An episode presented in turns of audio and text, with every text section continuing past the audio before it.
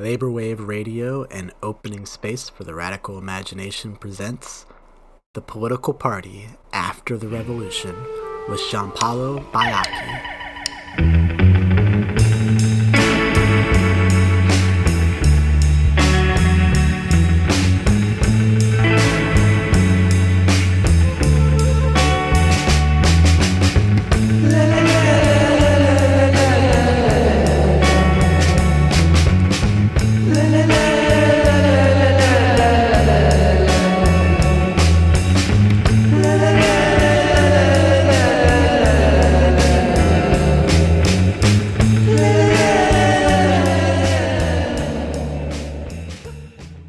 When we look at the history of the, the political parties in the US, these parties are actually pretty consistent with their founding mission of representing elites.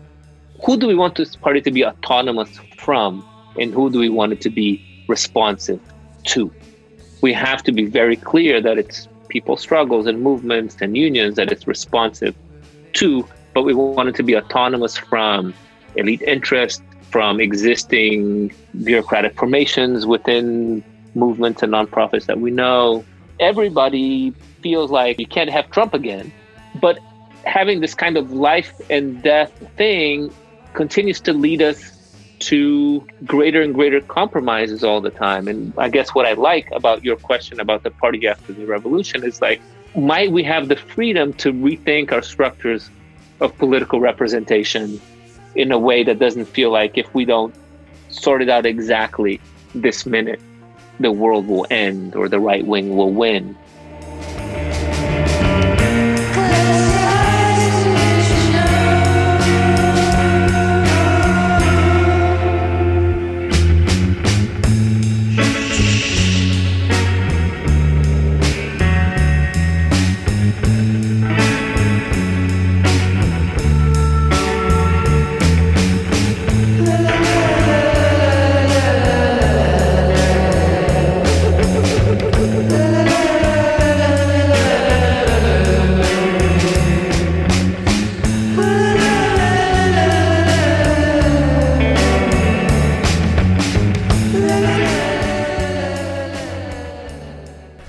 Pleased to present the second episode of After the Revolution, which is an ongoing collaborative mini-series with opening space for the radical imagination.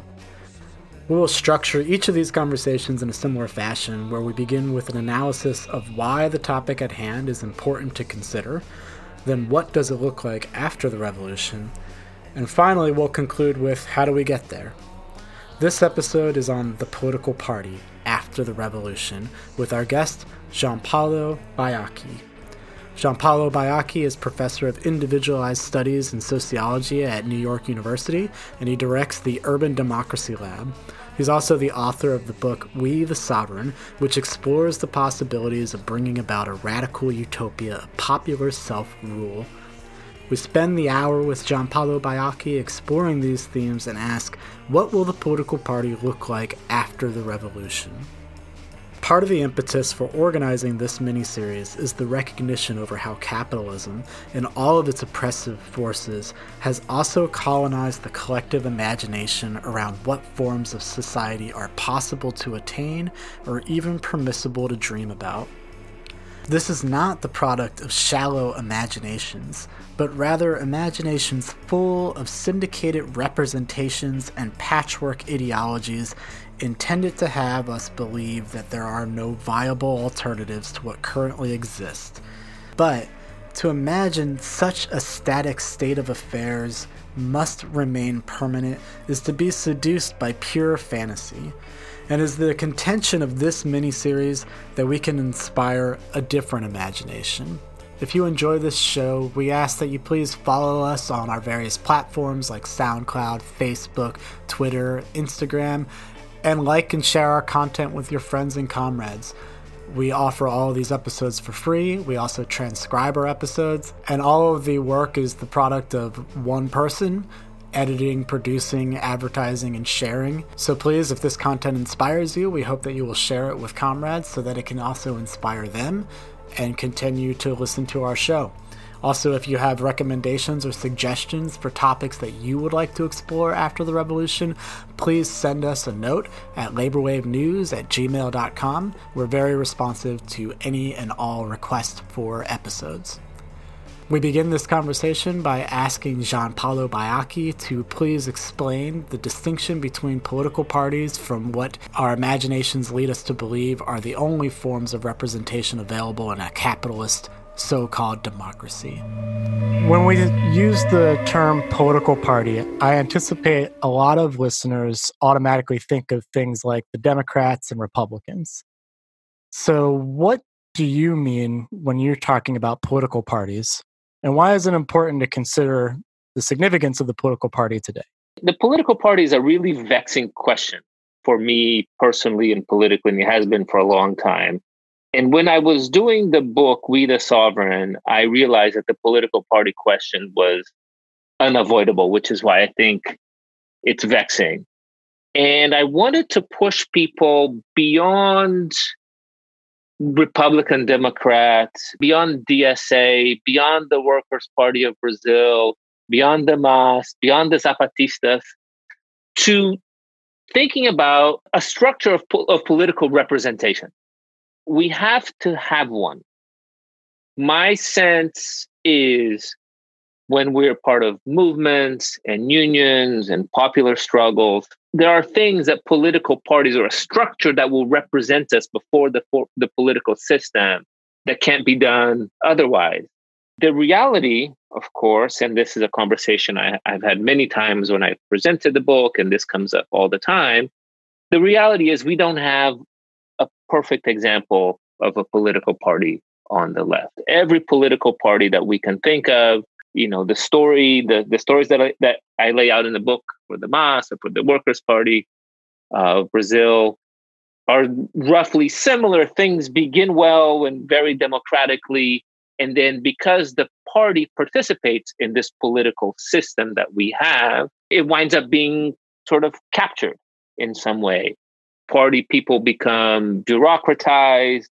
Parties become more conservative. Parties sort of run away from the movements and the struggles in some way and we wind up disappointed with them. So anyways to get back to your question i would say we need to find a way to imagine some structure of political representation that does the things that political parties would do but our imagination for it or what it might be simply cannot be anything that exists at the moment in the united states going into more detail about how parties become corrupted and captured by state power, I'm wondering if we could zoom out and just have a thought experiment about what a better political party could look like.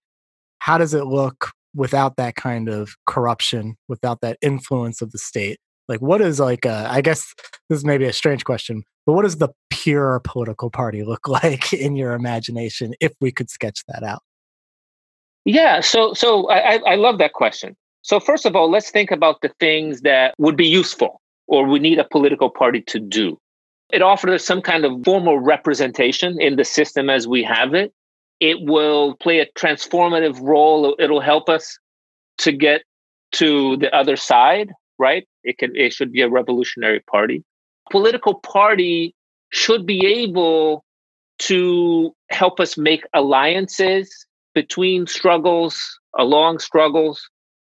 I think too that political parties, there's this phrase of Antonio Gramsci that I used in the book about the concrete fantasies, which is political parties, I think, should be in the business of helping us think in a transformative way, doing imaginative policy, prescriptions for the world that we want, the kind of the thought work that I think is necessary, economic analyses, uh, environmental uh, projections and these kinds of things. So th- that's the things it needs to do. And then when we look at what political parties have done, or political parties that we we think of as having been more virtuous at one point, they do many other things that are not useful. So, for example, I don't think political parties ought to be creating cadres of party officials I don't think political parties should be in the business of censoring movement. I don't think political parties should be in the business of directing. Right? This is a, a vision of a political party, I think, that does some of the good functions and not the other ones. And you know, when we started to have the email conversations, you and I, what might this look like? One idea I had, uh, you know, we can talk about some of the some of the things that did work in the examples I use in the book. One thing I didn't talk about is that maybe political parties ought to have a sort of a term limit. I think maybe political parties ought to be much more temporary than we imagine them to be. Maybe a party that, you know, parties outlive their usefulness for movements and they need to be refounded or scrapped and something else needs to start. I, I think one of the problems, one of the clear problems that we see in leftist parties becoming more rigid, more hierarchical, is that, you know, maybe they last too long maybe you know parties develop their own internal interest as bureaucracies or as captured by certain kinds of elites and they become unable to be responsive to the movement so it sounds like you're suggesting that the political party has to be provisional in order to be successful in the ways that we would want for like leftist emancipation yeah so this is one of the things that's emerged in, in the conversations i've had since i wrote the book maybe next time we invent a political party that's going to speak for us as movements and do things that we cannot do as movements by ourselves. But wait, wait, wait, maybe when we invent it, we have to put a term limit on it. You know, I don't know what that is five years, 10 years, and then we have to have something else. It, it needs to be provisional, I think. I want to get into a conversation about what could a political party look like after the revolution. But before getting there, I just want to maybe flesh out some of these details more about your conception of political party and how it's distinct from what people might imagine currently. So, for instance, in the United States, uh, we constantly hear calls for like a third party. The Green Party, Bernie should break from the Democrats and become an independent party or something like that. How are you talking about political parties as distinct from that conception of a party? So there's this very nice phrase from Bolivia from the early days of the MAS, which was the idea of an instrument of popular sovereignty. Parties ought to be an instrument. We know when we think of parties, first of all, they, they can't be a thing unto themselves. They provide the functions that we need them to do, which political representation in, in the system, some of this coordination, some of this strategy thinking, it can't be a project by itself. It, this idea of the party as an instrument of struggles, uh, an instrument of movements, an instrument of unions, in the in the long term goal of uh, revolutionary transformation, I think is what we're talking about. The question of whether Bernie should break from the, the Democratic Party is almost besides the point if he's going to create something that is just a, a more lefty Democratic Party right? It, I, we're really thinking about something else. You know, as a sidebar, the reason I wrote the book is that I, I feel that a lot of people in movements, in unions, a lot of people younger than myself have a tremendous skepticism of the idea of political party. And I share the skepticism, and I will agree that most of the examples we come up with are bankrupt but I think we need to think of something that can perform those functions. I, I think our enemies are happy when we are not participating in that struggle. Now, the struggle in the political structure that exists perhaps is not even the, the main goal, but it's it's a struggle that we cannot abandon.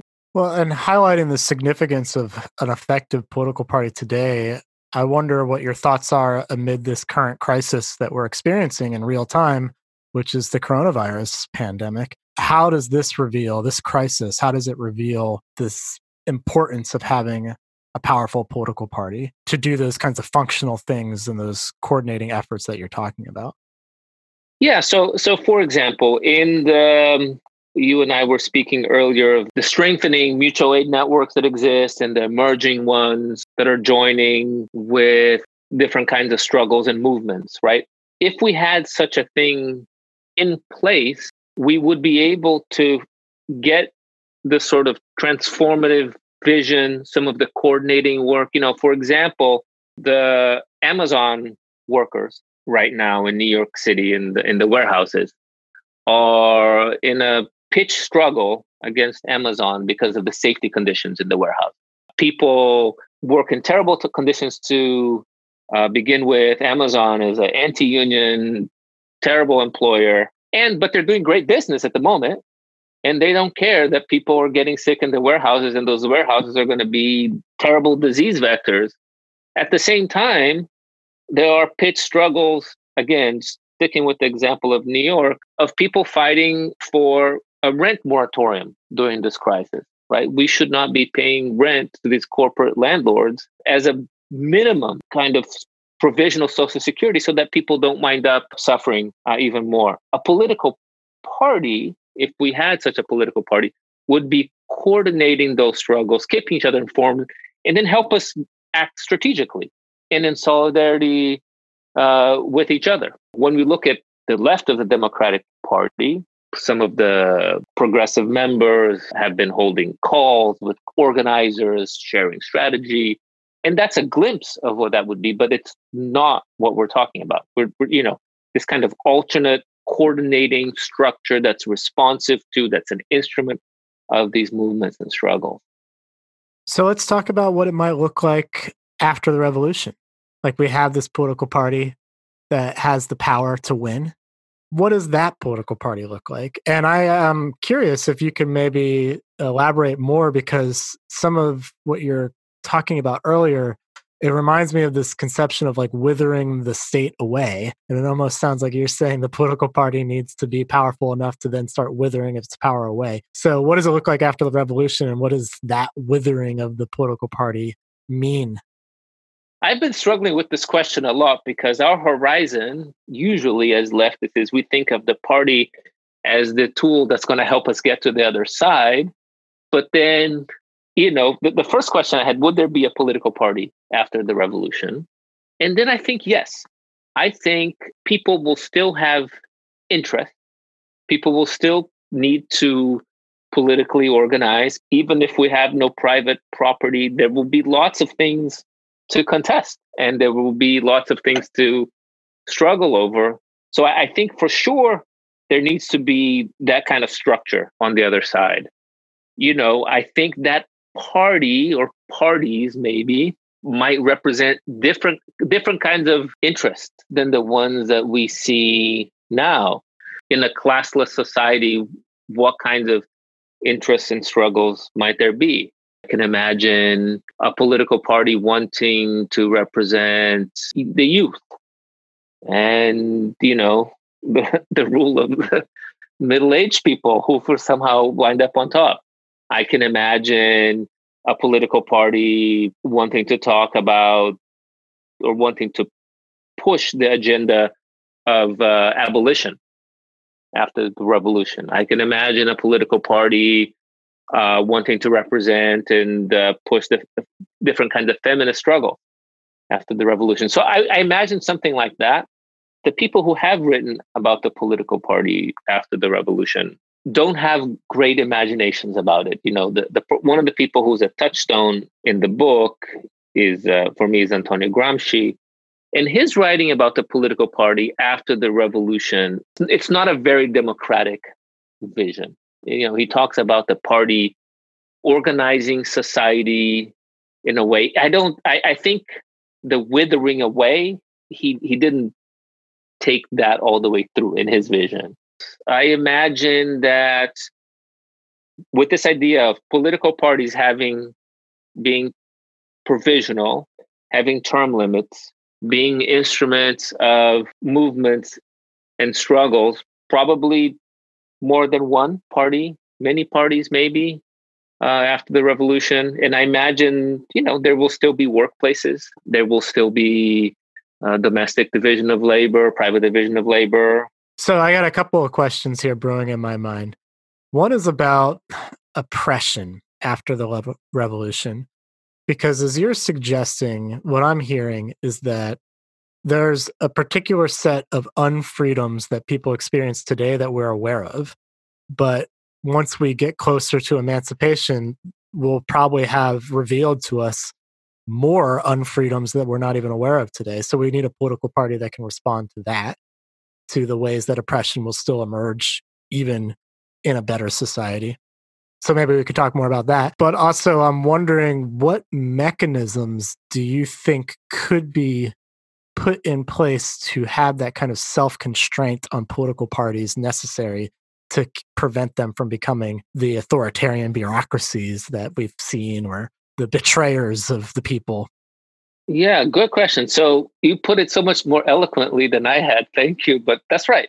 I, I, I think that's that's absolutely right. I mean, the history of our social struggles, even though the world gets worse in many ways, has been that we've revealed more and more unfreedoms, right? And after the revolution, with emancipation on, on the horizon, more will emerge. And then probably we have to be able to have something to check new unfreedoms, right? That that in, in this uh, emancipated society, right? I mean, we we somehow have to be able to provide that. How do we build in? It's interesting. When when i have this conversation with people people say look is it about assemblies? Is it about caucuses? Is it about soviets? And here i'm personally reluctant because i you know in the book i talk about assemblies working very well in some places and, and not others, and caucuses uh, and that kind of associational representation in some moments is, is democratizing and radical and in, other places. It freezes. So i don't know but I, I think what you said is is is correct. I think the first task is to identify those kinds of mechanisms it's hard to know. There's lots of mechanisms that come to mind for our current society and the kinds of things that we know have been helpful. Term limits, representation of women, representation of people of color, or in some contexts, indigenous people, uh, as a, you know, a, that kind of built in that proportion that's useful. Having democratic structures, having mechanisms to assure an internal democracy in voting, having tendencies within parties, but up to a point.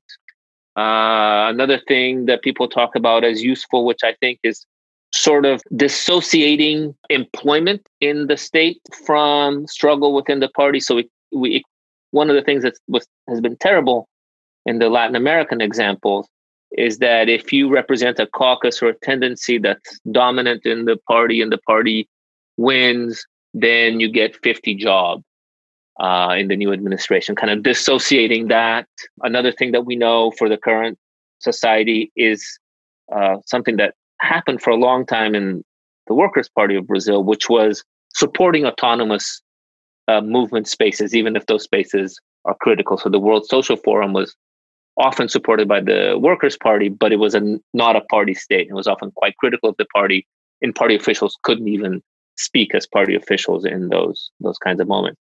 But all of that is for the current society. So to return, I, I think your formulation is correct. I think it's identifying new unfreedoms, serving those struggles, and finding mechanisms specific to the society that we do have, assuming it's a, a society without private property many of the things that have been toxic for political parties now, so in capitalist societies, depending on campaign financing or the influences elites, would would presumably not be the case. But we'd have to think about. Uh, this is a very difficult question. Do you have an easier one? I don't think so. um, I mean, this is why we have to consider, we have to have these thought experiments, right? Because uh, we often don't have the space and time to just even consider what would victory look like Here's something I want to pose to you based on my experience working internal to unions. It's a certain paradox that I've noticed often emerges. And I, I don't know exactly how to uh, artic- phrase it, but I would say it's like the paradox of constitutionality. So when you're talking about political parties, even after the revolution, there's a need for them to be adaptable and flexible to the current circumstance. That's what I'm hearing from you. And to be able to address oppression as it arises and you know put some checks and balances uh, against those forces. Now that need to be adaptable. I think one of the things that could limit it, or it could be paradoxical, is the own internal guidelines and constitution of the political party. So, from my experience in the unions that I've worked in, a lot of times there is a constitution of bylaws and there's like a new circumstance that emerges. And what happens is people want to refer to the constitution and bylaws to address it, to figure out how do we address this situation.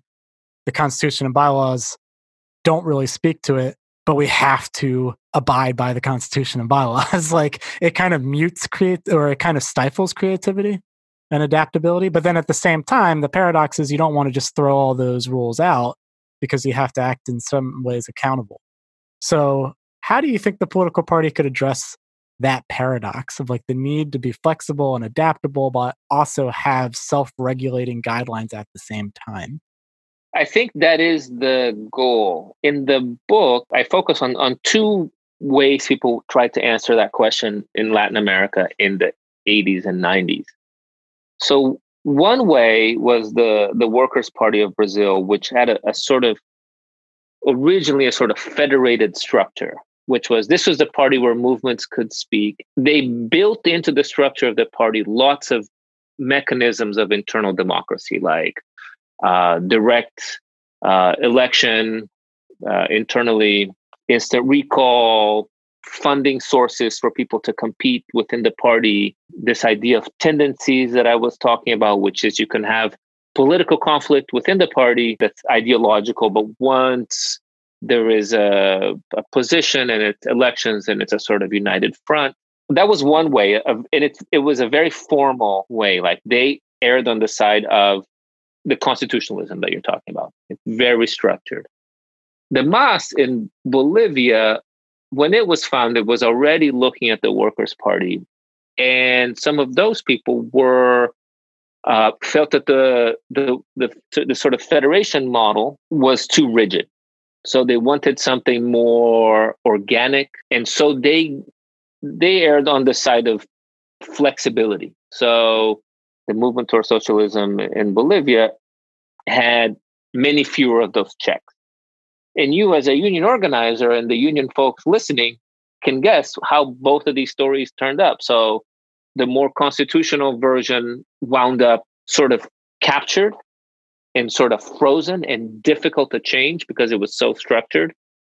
And the MAS wound up overly tied, in my view anyway, to a charismatic leadership, which is also negative. And then, as both these countries had right wing backlashes, and right before the backlash, you saw some of the worst tendencies of both the Workers' Party of Brazil, rigid, unable to connect and really hear and be led by the movements on the street, and the MAS in Bolivia exhibiting really authoritarian tendencies against movements, against internal critics, and around the figure of one person. So, for sure, the, the party has to have structure. The structure has to be nimble. And I, I think, you know, the more we talk about it, I feel like the, it, the parties must recognize their own provisional nature. I think the difference between a union today or a party today and a party later is if I said to you, you know, to fix these union issues, just have a constitution that says the union will end in 10 years. But in the society that we live, we can't afford that. Right? That would be a that would be a terrible step. So we don't have that choice. So I think the the provisional nature, I would like to think that in an emancipated society, the the struggle of having of not having a political party or having the space to rethink structure is it wouldn't be life and death you know, one of the reasons this is so vexing, as I, I was I was mentioning earlier, is that abandoning institutional struggle feels irresponsible at the moment, right? And people in sort of Bernie land, people to the left of Bernie land, everybody feels like, you know, you can't have Trump again. But having this kind of life and death thing continues to lead us to greater and greater compromises all the time. And I guess what I like about your question about the party after the revolution is like, might we have the freedom to rethink our structures of political representation in a way that doesn't feel like if we don't sort it out exactly this minute, the world will end or the right wing will win. Yeah, it makes me wonder about your view of power because as we spoke earlier before, there's a lot of skepticism on the left of political parties. And, you know, I share that skepticism myself. One of the arguments posing a, a big critique of political parties, I think, comes from like the anarchist wing of the socialist movement. And if I were to try to summarize it as simply as I could, I would say that it's the view that power corrupts. That the problem with the political party is that it enables a new form of power to emerge that is a corrupting force in and of itself. So, what do you think of that argument? And how do you think that argument applies after the revolution? There will still likely be forms of unfreedom, which means there's still likely be forms of power that emerge. How does the political party confront power without being corrupted by it at the same time? I am extremely sympathetic to this more autonomous critique of political parties. It's funny. I, I meant to, I tried very hard to write a book for people on the left that spoke to more autonomous folks and more socialist folks. And sometimes it feels like I please no one. It's an unavoidable paradox. I agree that power corrupts. I agree there's this kind of bureaucratic power. The book for sure could be read as saying, look, parties develop their own interests and they stifle us and they become bureaucratized and they run away from the thing that we try to do. And this is our parties, not even talking about bourgeois parties. I guess the challenge of the book, the challenge to readers of the book, and challenge to people in movements, and is can we think of a way of having this structure of political representation, both for now and for later, that recognizes that and finds a way to check it? And and so, you know, some of these ideas of, of being nimble, of being provisional, of the party serving a coordinating but not leading function, could that hold some of these tendencies in check? I, I guess what I'm trying to say is I, I feel parties are unavoidable, but we need to approach them with the kind of skepticism that you're representing, that you that you are speaking for. How do we approach the question of political party with that skepticism? So already this is not about reforming the Democratic Party. We're talking about something else. It's, it's such a wonderful thing to take the time to think about the about life after the revolution. And one of the things I was thinking about a lot prompted by you was there would there be a need for political party? Right? I for sure some people would argue no. But i i do think that there will be forms of unfreedom. There will be struggle. Parties will need to do some of the stuff that i'm talking about after the revolution which is this coordinating function helping us think helping us provide opposition against ourselves, help, helping provide this diversity. You know, there will be political conflict, but I would like to think that after the revolution, we will have the space and time to think our structures of political representation in a way that renders them both nimble and provisional in the way that I'm talking about. Now, this is a little bit different uh, than the argument that would say, look, having a political party after the revolution would only be introducing a form of power and unfreedom and bureaucratization uh, in a society that doesn't need it. The, I think the argument that I'm suggesting is well, given that I think there will be unfreedoms and given that I think there will be healthy political struggle, hopefully we can think of structures of political representation that are not the movement that can be an instrument of movement in a way that can be nimble enough uh, so that we can recall uh, and undo them uh, if, if we felt they ran away from us. When we think about these things, and this is what I love about the series of conversations you're having, is it shows so clearly how our imagination is, is captured. So when we talk about political parties, the first thing people go to is Republicans and Democrats. Uh, the next thing people usually go to is Eastern Europe, like the, the bureaucratic socialism of Eastern Europe really provides such a negative example, but it can't capture the whole thing. And now, you know, one of the reasons I wrote the book about this Latin America set of examples is that I wanted to have an activist and optimistic reading of the things that worked as opposed to a story about the things that didn't work. Conversations that I've had, I used to talk about the political imagination as having been narrowed. That was the way I always articulated it is like the right wing has done a tremendous job in like crushing the political imagination and narrowing it. But what I've come to recognize is actually that's not true. People are full of political imagination it's just a bad political imagination. They're full of the political imagination of the right wing because only an imagination can lead people to believe that there is no alternative, right? The Thatcher uh, understanding of the world, or that these are the only kinds of parties that could possibly exist. That is, to me, a highly populated imagination. It's just one that leads people to believe in a particular world in a, in a very specific way. So it's not a narrowed imagination, it's just a full imagination that I guess I would say it's a syndicated TV imagination. I think that's right. I, I, I think that's actually such a nice way to put it. If you kind of have this conversation more deeply with people and you take the time to be with them and you, you begin to, even in yourself, you like, where does this idea of the, this kind of Boris and Natasha authoritarian thing. Where did where does that come from?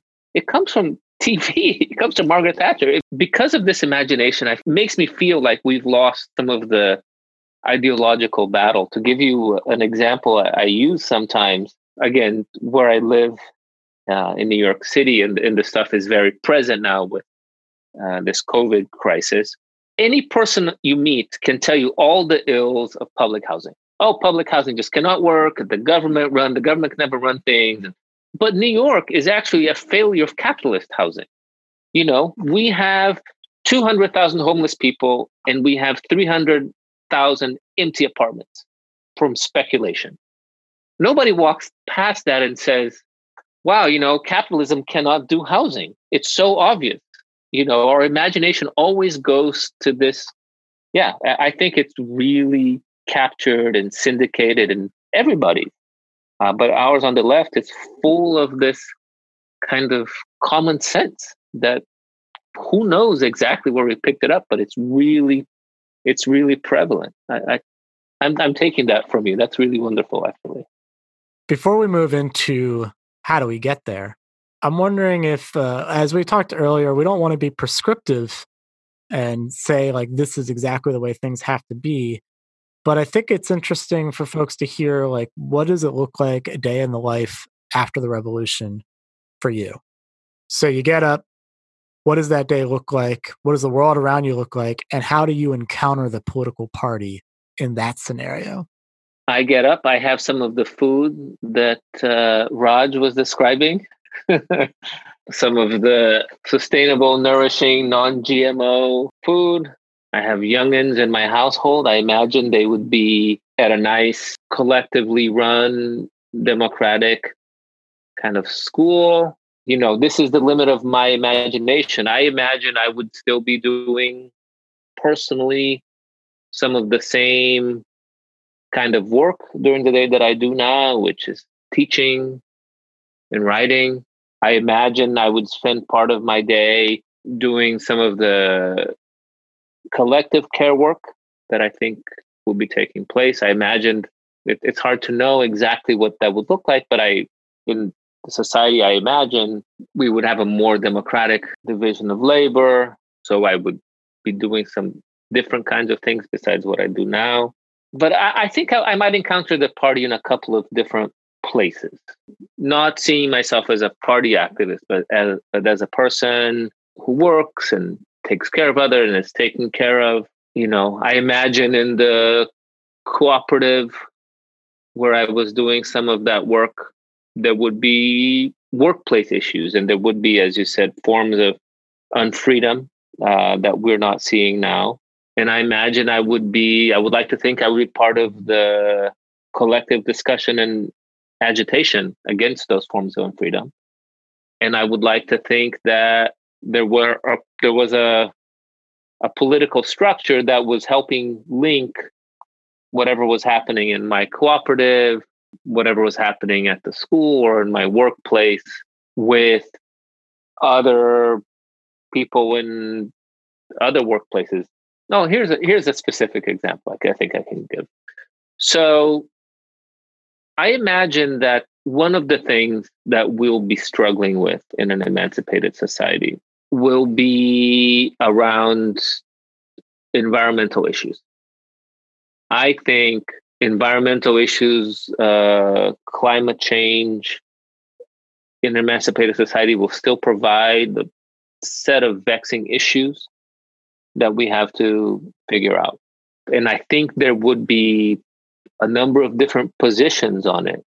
And and I think the answer to those questions is is not self-evident from now. But you know, for example, might we as an emancipated society decide to produce and consume less and to slow down our economic activity because of climate change but there might be people who think actually in there might be some technological fixes or investment in infrastructure. In other words i think those kinds of issues once you remove private property and private interest will still be ones that we will struggle around. And how do we square those things with workplace demands uh, how do we square those things with certain kinds of consumption and production? So I, I would imagine what a political party might do again, this radical democratic,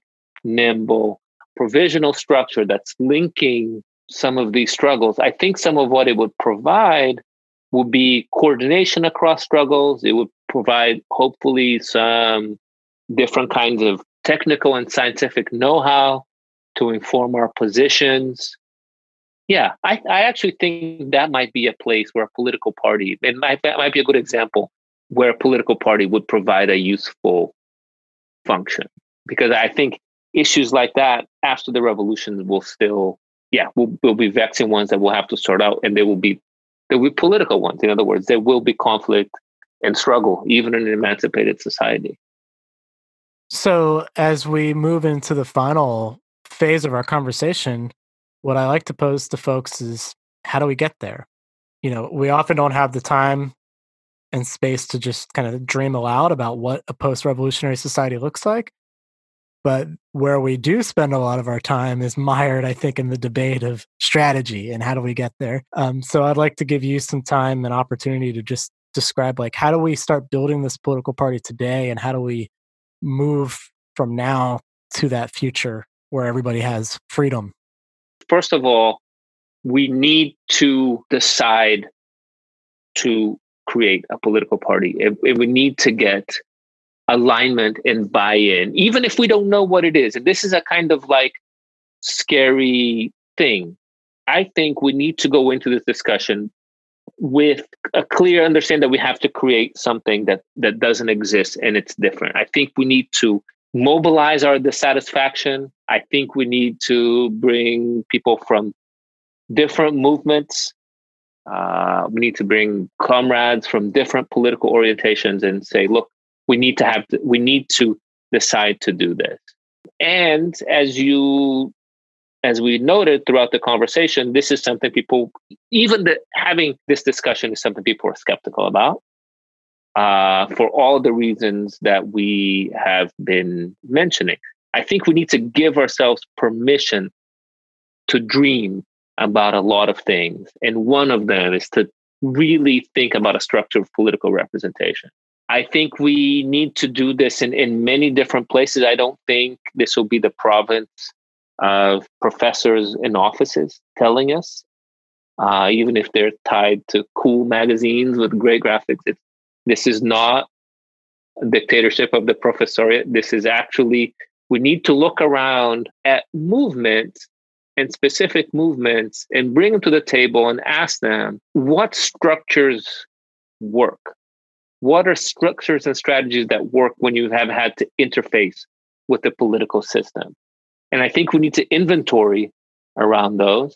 And I think we need to think strategically about a couple of places to try to put some of these ideas into action. I like a lot some of the things they're doing in Jackson, Mississippi. Cooperation Jackson, for me, is uh, a, a very tangible, clear example of people thinking through some of these kinds of questions.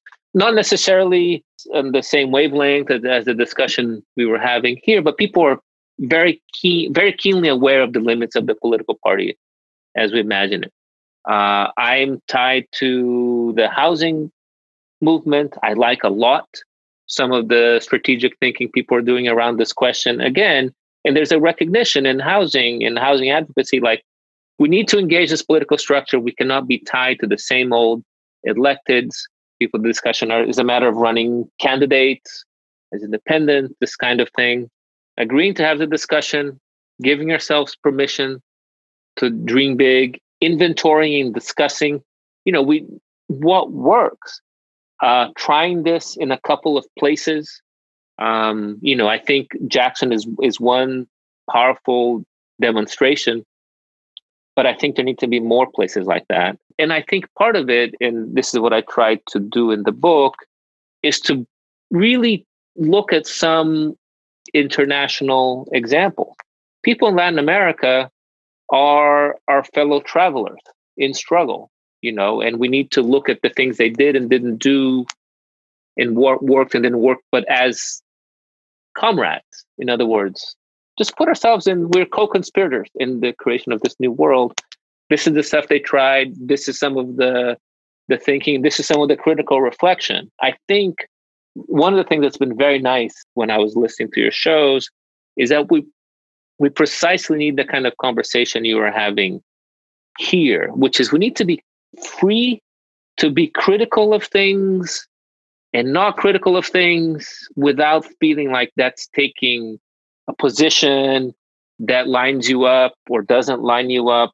Having even saying what we were saying about the MAS makes some people nervous because they feel like, oh, you're that's in, in line with this talking point or that talking point. I think we need to have this kind of like pretty free discussion some of the things that that we've been talking about about the limits of political parties need to be on the forefront of our minds all the time.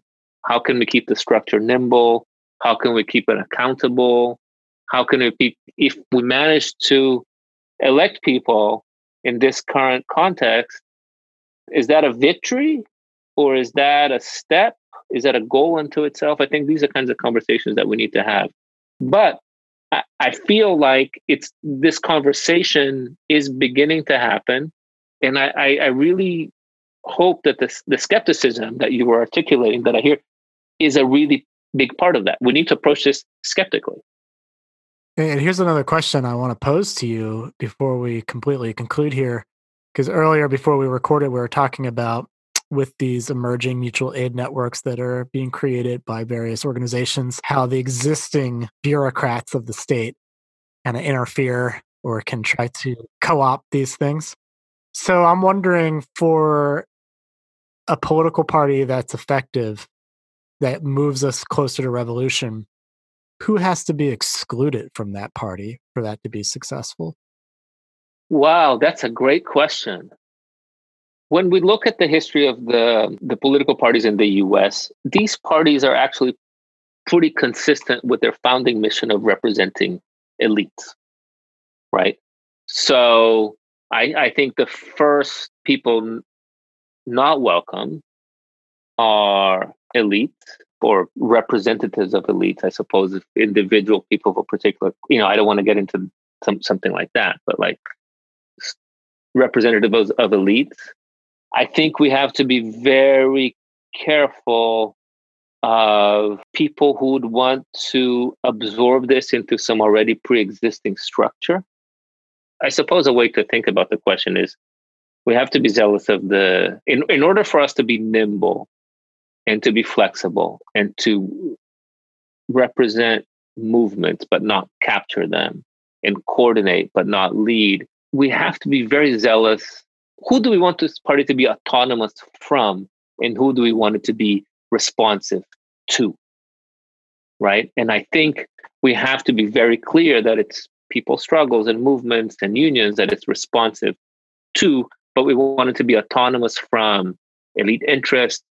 Uh, we want it to be autonomous from existing bureaucratic formations within movements and nonprofits that we know. For sure, one of the stories that people tell, one one of the about some of these parties uh, in Latin America is that the influx of middle class people in middle class intellectuals had a perverting effect. And I, I tend to think that it, it's more useful to think about autonomy and dependence and interests more than individual people's. You know, we don't want to be setting a, a kind of like political DNA test at the door because people do change right? And we believe in, in people's ability to change. I think a real tricky question will emerge very soon when we start having this party discussion is what if someone wants to give a donation?